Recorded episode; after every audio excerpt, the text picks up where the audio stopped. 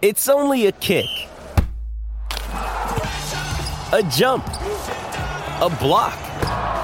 It's only a serve. It's only a tackle, a run. It's only for the fans. After all, it's only pressure. You got this. Adidas.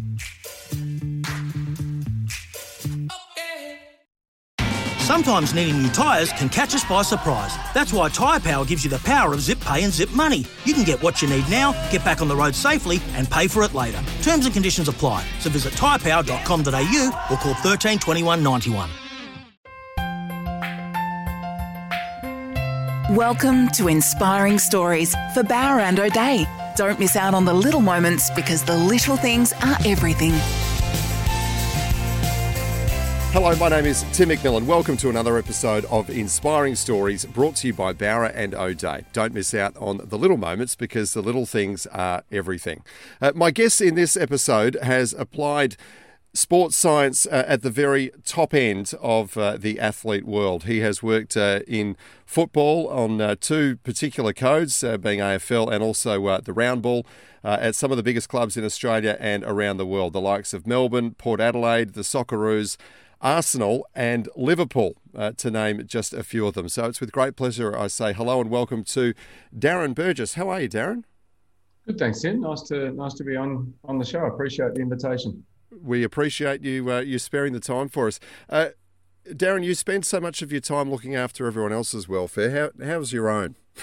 yeah, thanks for the question. Um, Yeah, not too bad. Not too bad. It was a top year last year uh, for many different reasons, but uh, in particular, yeah, going up and uh, spending three months away from sort of home and family and the hub uh, mm. in Queensland, which was fantastically put on by the AFL, but it was it was pretty brutal. But um, uh, we're back now uh, in some sort of sense of normality here in Australia compared to the rest of the world. So coping okay. Yeah, that's good to hear. Um, look, I don't want to test your humility here, uh, Darren, straight away. But Melbourne, uh, where you're currently at, flying uh, in season 2021, how much credit can you take for that? no, look, um, uh, I've had a lot of people say, "What's the difference this year compared to last year?" And and um, look, the players deserve. Uh, to, for me, the players and the coaches deserve all the credit. They've they're, they're, the ones doing the hard work. We just sort of provide myself and my team provide a a platform with which they can do their work. And, and uh, I'm really, really happy to see them getting a reward for their effort. Of course, we're nine rounds in and there's still a whole lot to play. Uh, so we're not getting carried away, but it's a, it's a, it's a good start, really mm. good start. Well, without divulging too many of your secrets, Darren, are you doing anything differently? Have you have you sort of completely revamped the program there? No, not necessarily. Um, uh, what what the players have done is is developed a, a really good tolerance to work. And I think sometimes uh, we in the sports science world can protect them too much by not letting them train and not letting them work. Whereas our philosophy has been to try and protect them from future injury by building up some resilience in their in their workload and, and trying to be as specific to footy as possible. So not just running laps or anything like that, mm. but trying to build up some uh, really specific resilience both on the field and in the gym and, and wherever else we can. And hopefully that's paying dividends. Look, at, you know, we can only do what we think is right, and so far so good. There's been a lot of talk this year about uh, the the huge number of injuries across the entire league. Uh, you mentioned, um, you know, the, the, the idea of, of, of not just putting people on the sidelines and have them sort of sit out and nurse their, their injuries. How are you managing that, the, the huge toll that it's obviously taking on the players' bodies and their fitness levels, but also, you know, keeping them running at full tilt through four quarters every week? Yeah, it's it, to be honest, Tim, it's been a pretty brutal first uh, two and a half months, and if you include preseason, three months. Um, uh, the injury rates uh, across the league, uh, the likes of which I haven't seen before. So um, it has been tough, and it has been a, a real balancing act um, for, for the whole sort of coaching and, and fitness and medical team. And how we're doing it, we're still going with the philosophy of, um, excuse me, when uh, when we can putting heavy load into the players, um, and obviously when it's not appropriate to do so, recovering them well. Um, but uh, yeah, it's, it's been a real balancing act um, to try and prepare the guys for battle each week because nobody Mm. knew the rotations were less, the time was extended. Nobody knew what the game was going to look like. And really, after nine rounds, we're starting to get a view that the intensity still good and high. Um, uh, but the players are being asked to perform that intensity for longer than they did last year Yeah. um, and the year before, in fact. So, um, yeah, it's a bit, it's a demanding process for, for all of us. Um, and hopefully we're, we're getting to a level now where it'll start to even out across the league because everybody wants to see the best players play. Yeah, absolutely. It, it, last year was a pretty chaotic and unpredictable time for everyone, not just in AFL, not just in the world of, of sport. What, what did you learn as far as your role goes, uh, as someone who's got to get the best out of these guys? Uh, what did you learn from a sports science perspective from last year? Yeah, I guess I, was a bit fortunate uh, in coming from a, a soccer sort of background where we're used to getting players up and ready to play, you know, three, four days in between games, sometimes two over the Christmas period in the Premier League. So having that shorter period between games, uh, we felt like we handled that pretty well. Um, because we could rely on experience um, of a few of the staff who'd worked overseas. So, what did I learn? I learned that the players, um, if they buy in, can really achieve anything um, from a physical point of view, and they did buy in. Uh, I learned um, the importance of mental state on physical performance and injuries. Um, that was really, really heightened by, you know, some players who struggled a bit in the hub, some coaches, some fitness people who struggled from time to time. It really did affect their performance um, and, and affected some injury rates. So um, we certainly pay more attention to that um, now. The players importantly learned that they can back up after two or three days, you know, traveling the day of the game, whatever the AFL threw at us and whatever our fixture threw at us. Um, they learned that, you know we can just tolerate that. And there's been a couple of occasions this year where that's come uh, in handy. We had to travel the day of the game to Hobart, um, you know, on a 7.30 a.m. flight to play at 1 p.m. Um, so, you know, those sort of challenges uh, we were able to handle a lot better having gone through last year. How much did you love the shorter quarters? Yeah, I, it was great. Loved it, and uh, our players loved it. Everybody loved it. I, I'm, you know, it's not my, you know, position to stay to say uh, what the game should look like. That's for far smarter people than me. But uh, I'd be certainly keen to bring it back uh, a little bit anyway, because everything Yeah. was more intense and dynamic, and Yeah. And uh, yeah, for sure, I enjoyed it. I'm keen to hear what your actual day looks like. So we know how professional uh, AFL players have to be this day these days. But um, firstly, paint a picture for us on on game day. I mean, I'm sure you're there, and to some extent you're watching, uh, as you know, thousands of spectators would. But what you have to look at on the ground is quite different to just about anyone else uh, in the arena on that day. Can you can you talk us through what a game day looks like from your point of view? Yeah, it's it's not as glamorous as what uh, some would think. Um, Yeah. Uh, so the players are expected to arrive some somewhere around two hours before the game. Um, I'm probably there three hours before, um, just making sure that uh, everything is in order and and just getting everything set up. So uh, we've got great staff here who do some unbelievable work. Um, but there's a lot that goes into the nutrition and getting the GPS ready and getting all the computers and the iPads ready for for when the game uh, starts. When the players arrive, um, I'm normally looking at some individuals who like a little bit of specificity in their sort of warm up. I'm a big believer in letting the players uh, prepare themselves. Um, obviously, I'm involved in coaches' meetings, speaking to coaches about rotations and things like that. I take the team warm up, which is sort of 15 minutes before the game starts. Um, and then during the game, it's probably the more intense period because I've generally got my head in an iPad looking at rotations. Um, my sports scientist, David Regan, is behind sort of letting me know because all the players are wearing GPS, letting me know when players are fatigued. And then it's um, Goody's great. He leaves all the rotations up to myself. So I'm in charge of when players come off, who comes on, what position they play. Um, I've got the earphones in so I can hear what the coaches are talking about.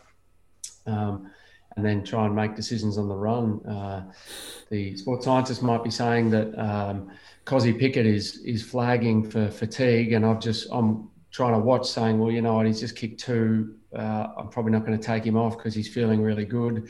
Um, let me know when it's urgent. He might say it's urgent, and the player might mm. not want to come off. And so you're managing all those situations um, at once. So uh, keeping an eye on the number on the cap now, keeping an eye on how much the how many how many rotations the opposition have had to see if they try and get a jump on us. Um, so I don't get to watch the game. I typically go home and watch it afterwards. Um, yeah, right. That's the frustration of my partner. Um, but uh, yeah, that's that's typically um, what a day looks like. And then afterwards, there's recovery. Uh, the players who didn't play, if they're a medical sub and didn't play, or if someone we carried over, we go on the field afterwards. Myself and and Selwyn, um, our head of S and C, will go out and train them. Um, and then I'll be back in with the coaches, just talking about, okay, next week this is what it looks like. Uh, player A, B, and C had had a corky from the game, so he might not train early in the week. So pretty full on day. Normally, don't leave till sort of two hours after the game finishes. Yeah, right. So a, a lot of intelligence gathering as well as critical decisions uh, in the moment. Absolutely. Yeah, I've, I've uh, uh, this weekend uh, got into trouble, made a made a slightly wrong rotation, and got yelled at by the coaches and, and some of the staff who were listening. Oh, that was pretty full on. Oh, I've been yelled at by better coaches than that, and more often than that, you know. So yeah. Um, yeah, you've got to be on point and got to be ready to go. Uh, there are some, you know, old school footy fanatics who think that there's there's too much science, there's too much data, there's too much worrying about the numbers, and not enough of just getting on with the game that they uh, that they grew up loving, which has changed obviously over the years. Uh, what, what, do you say to people who think that that is the case? Yeah, I think I think there is. Uh, I think sorry, we went as an industry, we went down that path maybe uh, five years ago, uh, where there was probably a bit too much. Um, but I think we've come back in, into a nice balance now. Uh, the really good practitioners around the league uh, appreciate the need for, um, you know, for players to be on the ground longer than what the data might suggest if they've got a good matchup and um, who can have a feel for the game and feel for training. And you know, I remember oh, 10 years ago, a lot of leagues, a lot of clubs were counting kicks, goal kicks. Players can only have 10 shots after mm. a game because of fear of quad injuries. I've never done that in my life because kicking goals is, is pretty bloody important to winning a game. So, um, so I think there is maybe there's a um, uh, a tendency to do that at times, but I think as an industry we've we've come back from that and we're in a pretty good balance now, particularly, you know, some of the really good experienced practitioners. Yeah. Darren, we need to take a, a, quick break. After that, I want to ask you about your experience uh, in a different football code. Uh, and I have to um, come clean. I'm a massive Arsenal fan, so I'm intrigued by your time uh, at the Gunners. So I'm going to pick your brain about that. Uh, Darren Burgess is our special guest, high performance manager currently at the Melbourne Footy Club. This is Inspiring Stories. Back with more in just a moment. You're listening to Inspiring Stories for Bowra and O'Dea. Don't miss out on the little moments because the little things are everything. Inspiring Stories for Bowra and O'Dea. Don't miss out on the little moments because the little things are everything. Welcome back to Inspiring Stories. Fitness guru uh, Darren Burgess is our special guest in this episode. Uh, let's wind the clock back uh, pre Melbourne Football Club for a moment, Darren. Uh, you spent a couple of years uh, at my favourite uh, Premier League club in Arsenal. So I, I, need to know all about that. Give us the inside word from your time at the Gunners. Firstly, how did you come to hook up with Arsenal?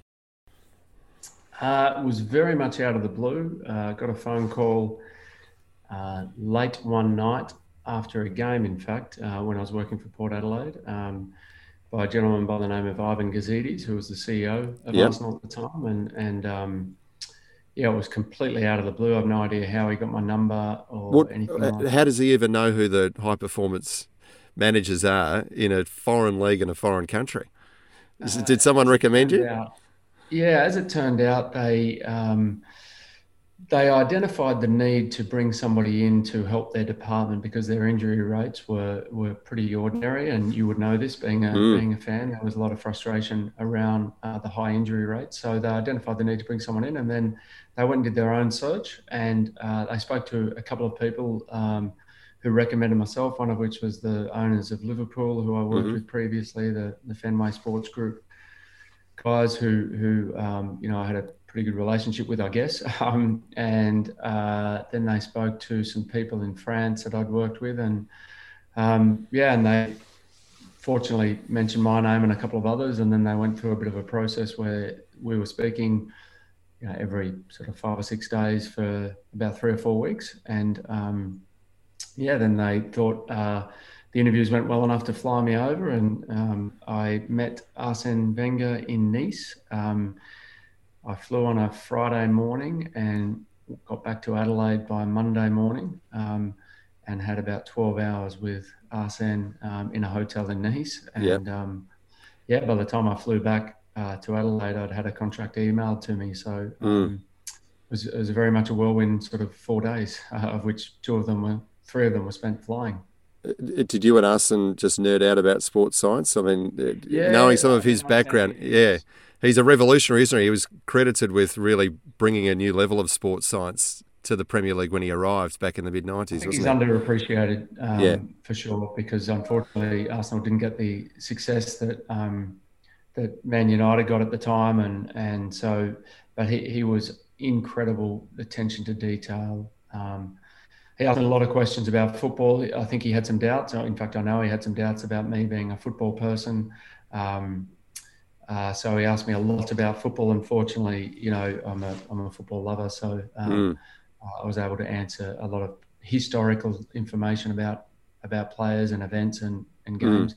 Mm. Um, yeah, and then uh, when I got there, um, yeah, he still had some distrust because there was a lot that needed to be changed, and he was very loyal to some of those people who perhaps um, uh, weren't doing as well as what or weren't up to the level that he was. Um, and so, you know, we made some changes pretty early on, which I think caught him off guard a bit. Um, mm. People that he'd worked with quite closely, but then as uh, as I would hope, uh, he would gain trust as I as he knew that I was in the club for the right reasons and uh, and that happened over time. And we had some pretty honest conversations when he left, which was quite a sad day. Yeah. Um, and uh, but he was an absolute pleasure to work with. Yeah. Incredible human and and coach. Uh, translating your skills uh, from an AFL setting uh, to a, a, different league in a different country, uh, how much of it could you take with you? Uh, to London. You just come off sort of five odd years at Port Adelaide. What could you yeah. take, for instance, from your time at Port Adelaide to a setup uh, like Arsenal's? Fortunately, I'd had the years at the Socceroos and, and mm. Liverpool to, to prepare me for it. Arsenal was a very different role. I had, um, I can't remember the number of staff. I was, you know, in charge of the performance from the academy all the way up. Um, uh, obviously, there was a main focus on the first team, but all the psychologists, the performance analysts, the doctors, the physios, the fitness, the nutrition, uh, all the way from the under eight all the way up. Um, so it was a, a, different role. So not a lot from the sort of Port Adelaide, um, other than typical overload principles and specificity and how to get players fit because Arsene wanted to, me to be sort of uh, hands on.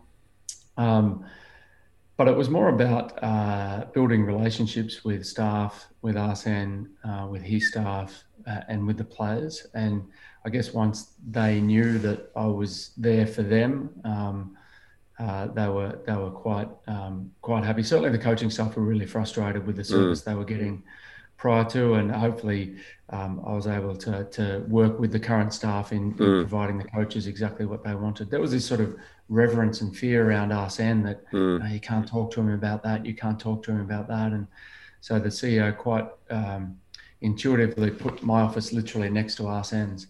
Mm. And so um, we would have a lot of corridor and incidental conversations, which I think helped a lot. Yeah. Uh, in terms of, uh, you know, comparing uh, the codes, comparing your time, I mean, you know, there are a lot of hardcore footy fans here in Australia, but the level of fanaticism in something like the English Premier League is is just next level, isn't it? How did you go um, in what is just such a high pressure situation? How did you cope with all of that? Yeah, it's a it's a really interesting question, Tim, because at that time Arsenal weren't doing particularly well. Mm. Um, we were uh, navigating our way through the Europa League quite well, but Arsene was under immeasurable Huge pressure. pressure. Yeah, and just global pressure, and. Mm yet he would turn up to work every day at 6 a.m. and um, you wouldn't know it. There was just one or two occasions where I thought, yeah, okay, he looks a bit stressed, but you honestly wouldn't know it. How did I handle it? Um, the only way I sort of knew how, which was to treat uh, Mesut Ozil as if I was treating Travis Boak or Ollie Wines, or you know, they were just players to me, um, and I was trying to give them information to be the best players that they could be and surround them with the best service uh, in order to provide Arsene with the best, you know, available players. So. Um, I didn't really, re- well, I didn't read any of the, watch any of the mm. TV shows or newspapers. Or the only time it becomes um, apparent is when you do preseason tours of Asia and you have mm. 60,000 people turn up to training and 2,000 people at the hotel foyer. Um, you know, when when Mesut Ozil walks out of his room, there's just you know unbelievable cheering, and yeah. you arrive in, in a new destination at 2 a.m. in the morning, uh, and there's thousands of people lining the airport streets, yep. and you know that's when you realise yeah, it's a slightly bigger, you know, on a bigger scale. yeah. Uh, yeah. But they were the best times. I remember playing Napoli um, in a crucial Europa League game, and the the the fans were four and five deep and spitting on the bus and throwing eggs on the bus the whole way from the ground to the stadium. The same in Valencia for Europa League semi final. And it was just brilliant. Literally, mm. security guards, Red Star Belgrade walking down the race, the tunnel, which was about 45, 50 meters long. And in the tunnel, they just had the most intimidating paintings on the wall. And then you get to the ground, and there must have been 30 enormous um, army men, mainly men, with these huge machine guns as we're walking out to start mm. our warm up. And they're thinking, okay, this is interesting. Yeah, we're in hostile territory here. Yeah, yeah, yeah, So only then did you really get the feeling that okay, it's slightly bigger than just a football, mate. Yeah, football game. But yeah, um, I, I think you know, you try not to let the pressure sort of get to you. And perhaps 20 years ago, I might have, but I'm a bit older and yeah. grayer and um, you know, already had some runs on the board. Yeah, it, hopefully. And in terms of their, um, you know, their their processes in place, their application to nutrition programs, training techniques, the science they apply, is it quite different to AFL? It is. Um, one of the, one of the things that people don't sort of uh, probably appreciate, and, and Aussies who would reach out and say, um, "Can I get a job there?" and do you know anybody? Um, one of the really hard things is the different cultures coming from everywhere. We had 15 different nationalities, and I think it was eight or nine different languages spoken. Mm. And so, um, uh, what nutrition strategies we would apply in Australia simply don't work over there. And people go, "Well, no, it, it surely nutrition is nutrition. No, no, it's not because um, my, my, first tour with Liverpool was uh, we had a preseason camp in Switzerland, and it was just when the Spanish guys had come back from winning the World Cup. So it's Fernando Torres, Pepe Reina, you know, big names. And I wrote up the um, uh, the meal times and everything just on a whiteboard. Um, you know, it was 7 p.m. dinner, 7:30 um, p.m. physio and massage treatment, and Pepe Reina got up out of his seat and rubbed that off for 11 p.m. dinner. And, Spanish, you know, yes, of course. When, yeah, that's yeah. when Spanish eat. And, yeah. and so on, okay, 7 p.m. I went back up. I thought maybe he's challenging me, the new guy, whatever. So I wrote back up 7 p.m. dinner and then 11 p.m. dinner in brackets Spanish. And he laughed and smiled and said, yep, no worries. Um, so, uh, yeah, those are the things that, you know, I couldn't put Alex Iwobi in a ice bath. Why would you when the 10 steps you know, from his dressing room to an ice bath are the, the 10 most nervous, stressful steps he'll take all week. Yeah. So why would I put him in that ice bath, which yeah. universally in Australia, this is what we do for recovery, but mm. it's causing him way more stress than it is recovering him. So, mm. so little things like that, um, you had to learn, I guess, on the job and you had to be observant and, and, and try and take into account their cultures. So their strategies are very good. Yep. Um, but they're also different. Yeah. Um, I've got to ask, uh, as as a fan of the club, as I've mentioned, um, uh, best players, fittest players, most difficult players at Arsenal that you worked with.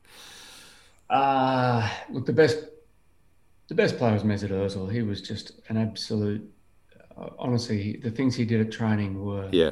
incredible. Um, and and he had his difficulties, and and mm. he was much maligned for his body language um, more than anything. And So people assumed that he was lazy because of his body language.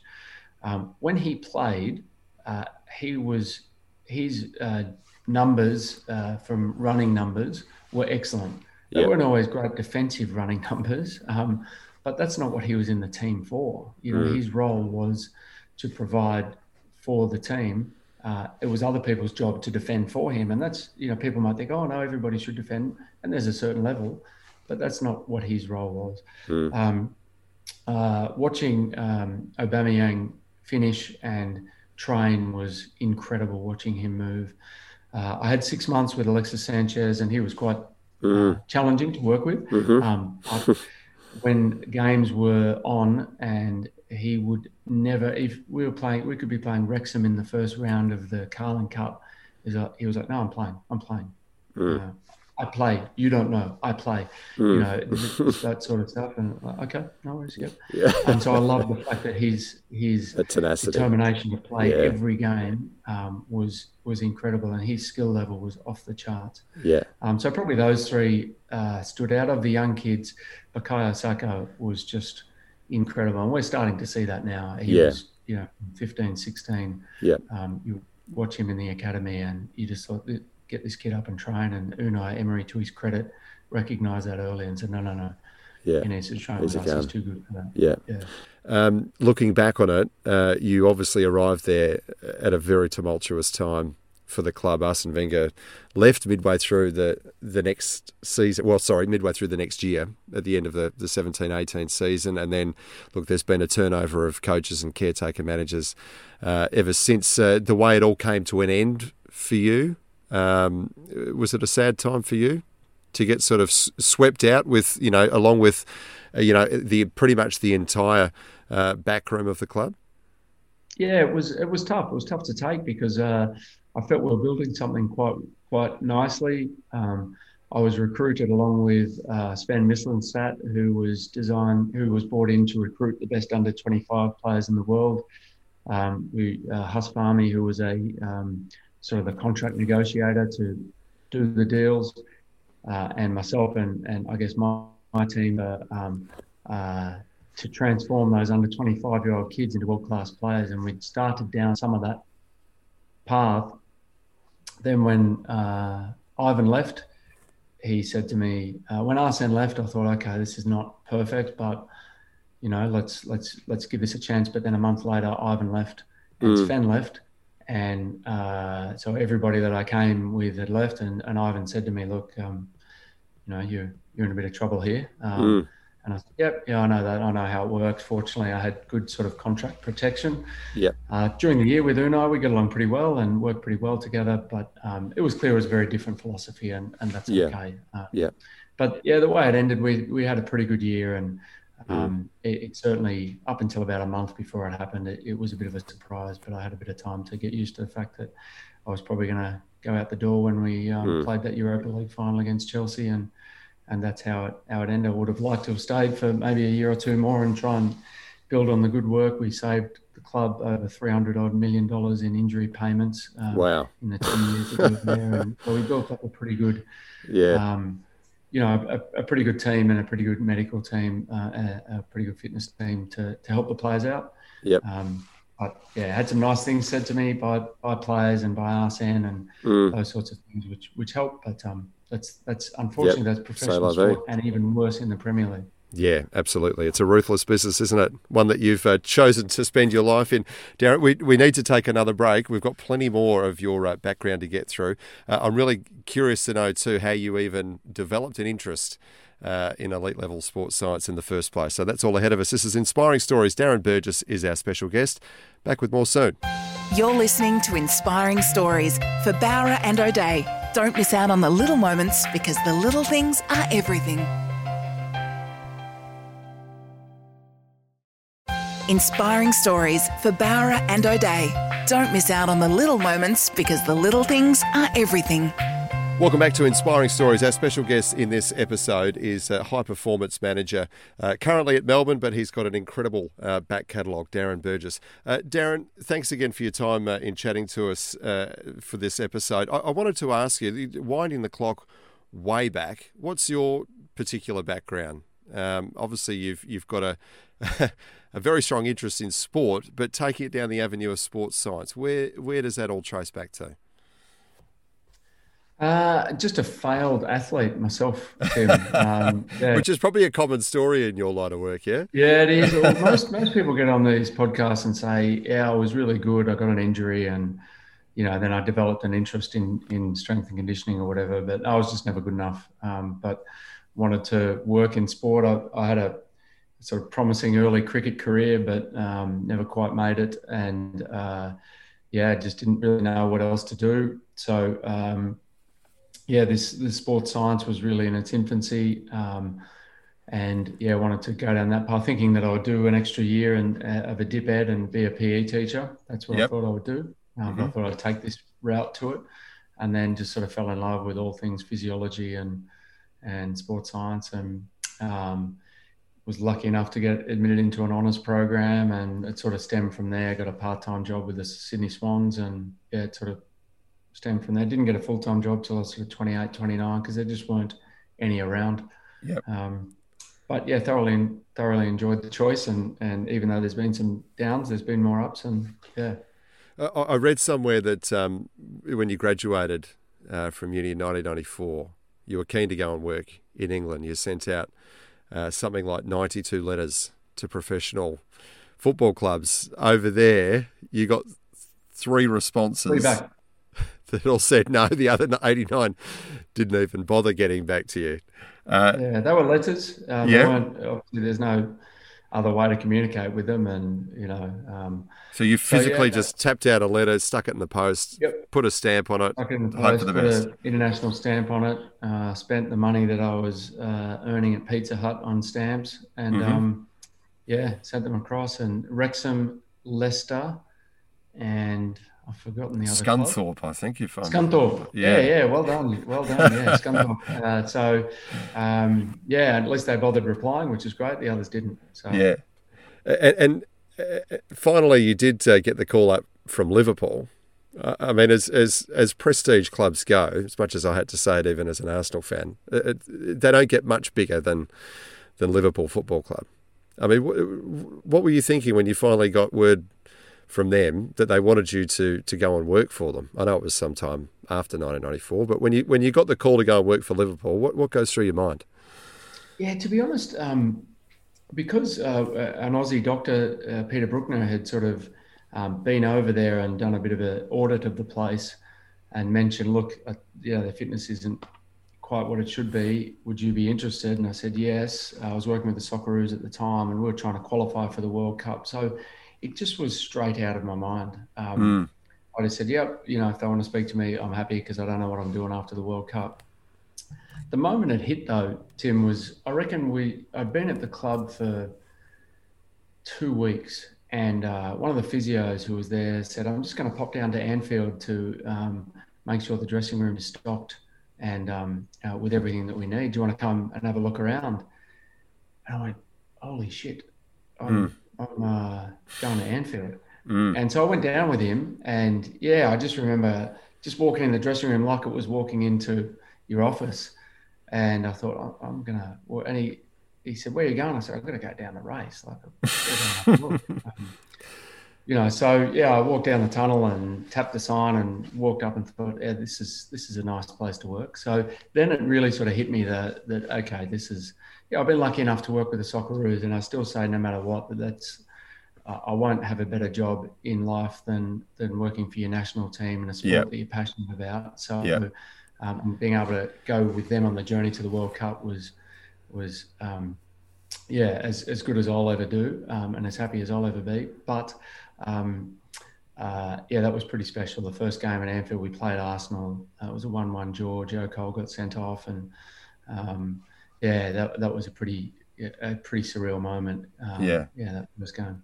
Uh, can I ask uh, on a personal level? Um, it, it's it's something um, you know. It's an unusual profession that you're in, and, and in terms of maintaining a uh, a work life balance and having a, a, a, harmonious domestic life, if you like. You know, having to drag your family around essentially from place to place, and you know, you being away a lot.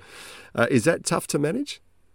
Yeah, it is, and I, I, probably haven't always managed it as well as I, I should have. Um, so yeah, it's certainly tough, um, but uh, it's also really um, rewarding from an adventure point of view. Like my kids mm. uh, were both born in Liverpool, and they um, so they're little Scousers and, and love the city. Even if I don't, you know, if I mm. didn't support Liverpool, they would. Um, and uh, they got to to do two years in a, a really nice sort of uh, school in London, and as a result of that, um, I got to take them to. I, I took my son to. Um, Tottenham versus Barcelona at the Nou Camp in Spain, yeah, and, wow. and you know we so they got to experience. They went to Spain a few times, to France, to Scotland. To they got to experience a different way of of doing things. My my kids have been lucky enough to be in the dressing room of, um, you know, Port Adelaide, of Arsenal. They've met Arsene Wenger, and and uh, I've got pictures of my son running around Anfield with a ball. So, um, you know, there, there's there's some perks to it. Um, mm. There are there are weekend work and things like that, which is not usual. Mm. Um, but on the whole, uh, um, I wouldn't take it back and wouldn't swap their upbringing. Yeah. Um, you know, for for for anything. Uh, in, and in terms of the, uh, the, the knowledge that you picked up when you were, say, at at uni, you know, a few years ago, compared to now, how much has it changed? How much has your job changed? Um, I guess as you work your way up, you know, my job now includes aspects of psychology and, and things like that, which which were never part of it early on. It was just um, uh, train this amount one day, the next amount the next, the next amount the next. So, excuse me, that was um, it's certainly changed in terms of the philosophies uh, around sports science. It actually hasn't changed that much. Yeah, you know, good nutrition, good recovery, and good progressive overload of training.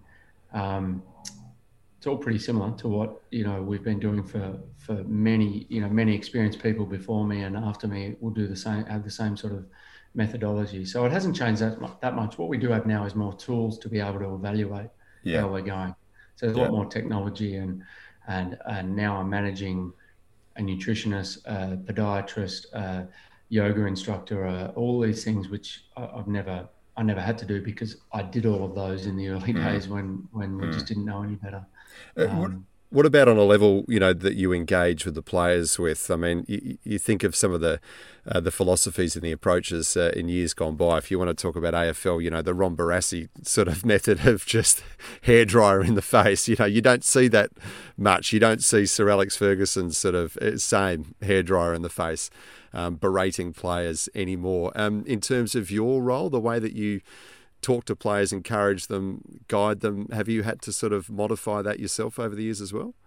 Yeah, it's a great, great question, great point. Uh, absolutely, I've had to. Um, in the early days, uh, I remember um, uh, Steven Gerrard telling me that, um, and I, I, know that sounds like I'm name dropping, but I remember. no, you go for it. From, no, I remember because it came from him, and I said, "What, what makes a good fitness coach?" And he said, um, previous fitness coach under Rafa Benitez, um, I liked as a guy, but he didn't get me fit.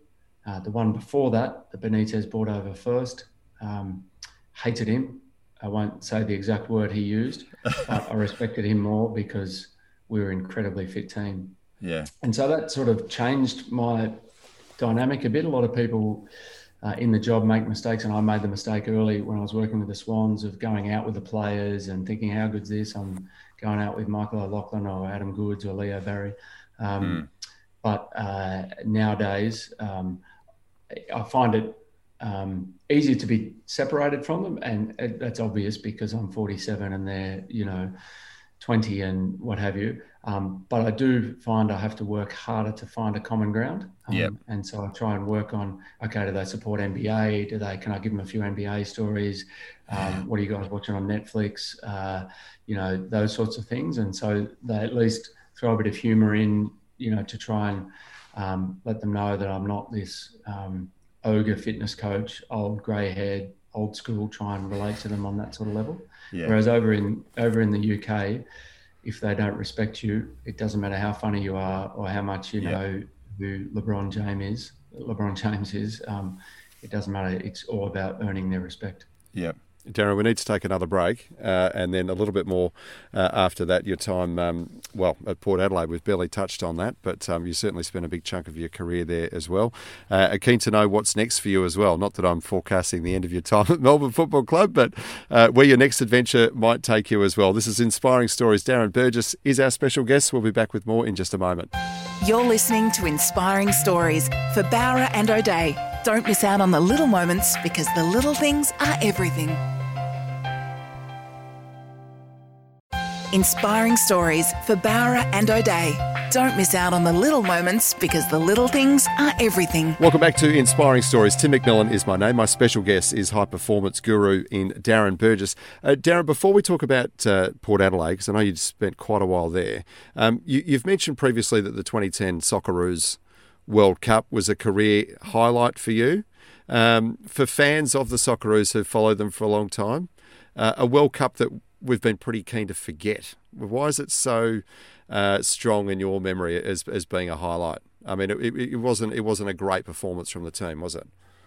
Yeah, I think most people, um, A, don't recall what we had to do to qualify. So we were the first group to have to go through Asia, and that meant um, incredibly tough conditions, traveling to places we'd never been before in extreme temperatures.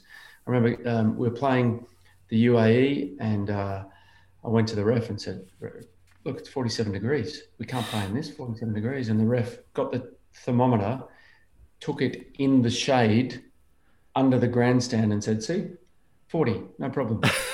Uh, so it, all those sort of scenarios and bringing the, the superstars back from um, the European freezing cold into these extreme climates. So to qualify without losing a game was extraordinary for starters.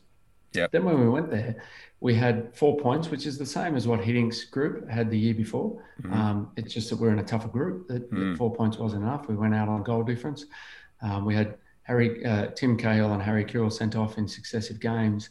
Um, so I think people were probably a bit unforgiving, and that's mainly because Pim Verbeek was a bit abrasive and you know this sort of not this Dutchman. I guarantee you, if Hiddink had have stayed longer than six months, Yeah. people would have thought the same as him. Yeah. Um, uh, so I think we and Pim Verbeek, I must say, was the one of the best, if not the best, coach that I've worked with as a human, as a gentleman, as a friend. You know, it's an absolute tragedy uh, what happened to him. Yep. So I think for um, if people look back at it a little bit more objectively, they'll realise what an achievement it was from that group of players. Yeah. Okay. Uh, Port Adelaide, you were there for quite a stint in your career. Um, you know, credited with really uh, developing a, a, a strong running side there um, in the Ken Hinkley days. Is that a highlight for you as well? Really, sort of turning turning around the, the nature of play, particularly in a team like that. Yeah, it was. It was. Uh, I absolutely loved the time there. Great club, great people, and I'd never met Ken, but um, we just had a synergy because he just said, "No, I want players who can run. I don't really care if they make mistakes with the ball or maybe we lose a few players with injuries early on. I want them to know what hard work looks like." And that was music to my ears. And you know, the the Ken. Um, Kochie and Keith Thomas turned the club around from uh, putting tarps over the seats and 12,000 members to uh, literally a year later, we're up around 45, 50,000 members. And we went to Adelaide Oval from Footy Park with some real momentum. So, um, yeah, we, we had a great group, uh, a, a great team, fitness team around us, a medical team, and, and we were just able to really instill that belief in the players that they're working harder than everybody else. And they were, probably were. Um, uh, we, we took the guys to Dubai for camps, which we were ridiculed a bit because everyone was going to altitude at the time. But um, we wanted the guys to be able to play footy, not climb up mountains and, um, you know, put ski masks on and try and kick footies around. So we, we went, used cricket ovals and we took, we're always a sort of poor cousins of the Crows. So we took them to, had some contacts in Dubai to uh, the Prince of Dubai's private facility, and the players were treated like absolute rock stars, mm. and, and so it gave them a real belief that, hang on, we're elite athletes, we can, yep. we can play, and and yep. and we some, some pretty good early success. Yeah. Uh, just finally, Darren, um, if you do ever get itchy feet uh, again uh, at the Melbourne Football Club, there, not suggesting that you are, for, I don't want to start a rumour or anything, but um, as someone who's, you know, takes a, a fairly nerdy look at sport generally, um, is there a particular team or code or country that you would like to work with? You know, a particular Olympic sport or in a in a in a league somewhere. Is there anything else that you'd think, gee, I'd love to apply my skills there? Um, do you know what? Not not really, Tim. And um, uh, yeah, when you work for teams like Liverpool and Arsenal, that sort of rules out. There's not yep. too many teams that are sort of above that. Um, uh, the job at Arsenal was, you know, at a director level. So um, uh, I've always been fascinated by the NFL. Um, so maybe one day uh, I've done some consulting over there, and that, that's I love watching it. Uh, I really have taken a great interest in it. But uh, my kids are nine and ten at the moment, and you know they're pretty important years for them coming up. And the D's yep. are in a really great space, and the club has been incredible um, to work for, and the people are fantastic. So uh, we're in a, a, real sweet spot as a list at the moment, and hopefully I can keep riding uh, the the Demons roller coaster that most fans would know about better than me. Mm. Well, the Demons fans will be absolutely delighted to hear you say that, Darren. So, well done. Congratulations on your part in their success in this uh, season 2021. And uh, we'll be watching them with interest. Thank you so much for sharing your story with us. We appreciate it. Thanks for your time. No worries, Tim. Absolute pleasure. You've been listening to Inspiring Stories here on 882 6PR. Don't miss out on the little moments because the little things are everything. We look forward to you joining us again next time as we unearth another inspiring story. You're listening to Inspiring Stories for Bowra and O'Dea. Don't miss out on the little moments because the little things are everything. Stuff for your face and body? It's men's skincare with a purpose. Top quality Aussie made grooming and skincare to help guys look and feel great with no hassles. Plus, Stuff is helping mental health too. Find Stuff at Woolworths or visit websiteofstuff.com.